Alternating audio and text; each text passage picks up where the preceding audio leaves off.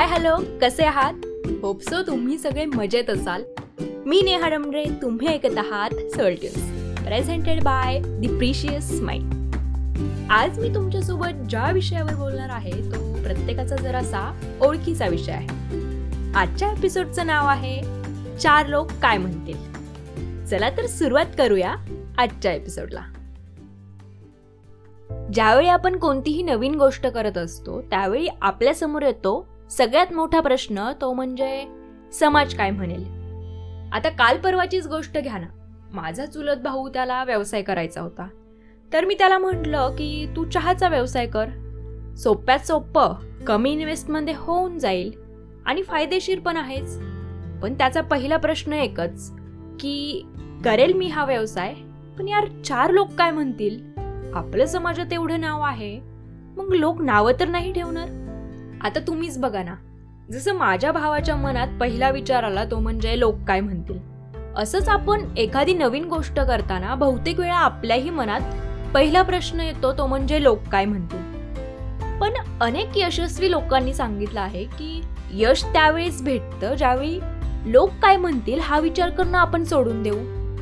ज्यावेळी तुम्ही चुकीची गोष्ट कराल त्यावेळी तुम्ही चुकीचंच असाल. त्या चुकीच्या गोष्टीला वाईटच म्हटलं जाणार. किंवा नावच ठेवली जाणार. पण ज्यावेळी तुम्ही कोणतीही चुकीची गोष्ट करत नसाल तुम्हाला स्वतःला माहिती आहे मी जे करतोय ते योग्य आहे मग त्यावेळी तरी सुद्धा समाजाचा विचार का? असं कुठंतरी म्हटलं जातं की या जगात लोकांचा विचार व लोकांचा दृष्टिकोन विचित्र असतो. म्हणजे तुम्ही चुकीचं करा बरोबर करा किंवा अगदी काही चांगलं करा पण ते तुम्हाला नावच ठेवणार. म्हणून अशा लोकांचा विचार न करता आपण आपलं काम लोकांच्या बोलण्याकडे दुर्लक्ष करून करत राहायला हवं. या जगात प्रत्येकाची जडणघडण चांगल्या विचारांनी घडलेली नसते. त्यामुळे त्या वाईट विचारांच्या लोकांची कर्माची फळं त्यांना त्यांची भेटतीलच आपण मात्र आपलं योग्य कर्म करत राहायचं.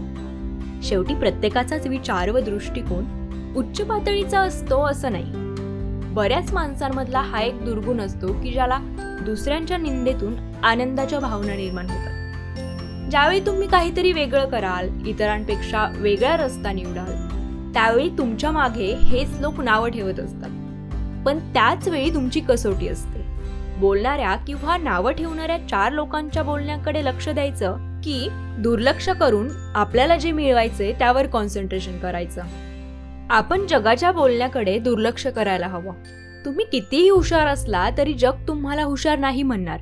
तुम्हाला नावं कशी ठेवली जातील? हाच समाजाचा दृष्टिकोन असतो. त्यामुळे तुमचं आयुष्य आहे ते तुमच्या पद्धतीने व तुमच्या नियमाने व निर्णयाने जगा. जगाच्या किंवा समाजाच्या बोलण्याकडे लक्ष दिलं तर यश मिळवणं अवघड होऊन जाईल. आणि त्यातली त्यात मुलगी असेल तर विचारायलाच नको. ते चार लोक काय म्हणतील किंवा समाज काय बोलेल या गोष्टीच्या बंधनाने तर जगण्याची परिभाषाच बदलून टाकली जाते. असं नाही केलं पाहिजे तसं नाही केलं पाहिजे. इकडे नाही जायचं तिकडे नाही जायचं. असं वागलं पाहिजे तसं वागलं पाहिजे. आणि लाभ लाभ लाभ मला हा प्रश्न पडतो इतके वाईट आणि चुकीच्या दृष्टिकोनाचे हे लोक निर्माण तरी कसे होत असतील? शहरी भागात राहत असताना या गोष्टीचा सामना जरासा कमी करावा लागतो. पण ग्रामीण भागात तर हा प्रकार मोठ्या प्रमाणावर पाहायला मिळतो. गावातले लोक काय म्हणतील या विचारांच्या किडीपासून जितकं आपण अलिप्त राहू तितकं चांगलं आहे. कारण गावातल्या त्या चार लोकांच्या डोळ्यांवर योग्य दृष्टिकोनाचं भिंग आणि मेंदूवर चांगल्या विचारांचा थर असेल तर सर्व गोष्टी त्यांना चांगल्या आणि सकारात्मक भासतील. पण नकारात्मक दृष्टिकोनाचं भिंग आणि मेंदूवर वाईट विचारांचा थर असेल तर गोष्टी ह्या वाईट आणि नकारात्मकच वाटतात. शेवटी प्रत्येकाचा दृष्टिकोन आणि विचार आपल्याला कितीही वाटलं तरी आपण अशा व्यक्तींच्या स्वभावाला विचारांना व दृष्टिकोनाला बदलू शकत नाही. हा पण या गोष्टीपासून वाचण्याचा एकमेव मार्ग म्हणजे नावं ठेवणाऱ्या समाजाकडे आणि ते चार लोक काय म्हणतील याकडे पूर्णपणे दुर्लक्ष करणे. हाच कदाचित एकमेव मार्ग आहे.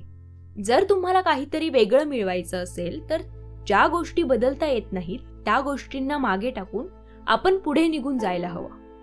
काहीतरी वेगळं करायचंय काहीतरी मिळवायचंय यशस्वी आयुष्य जगायचंय स्वतःला सिद्ध करायचंय तर बोलणाऱ्यांच्या बोलण्याकडे लक्ष देऊ नका.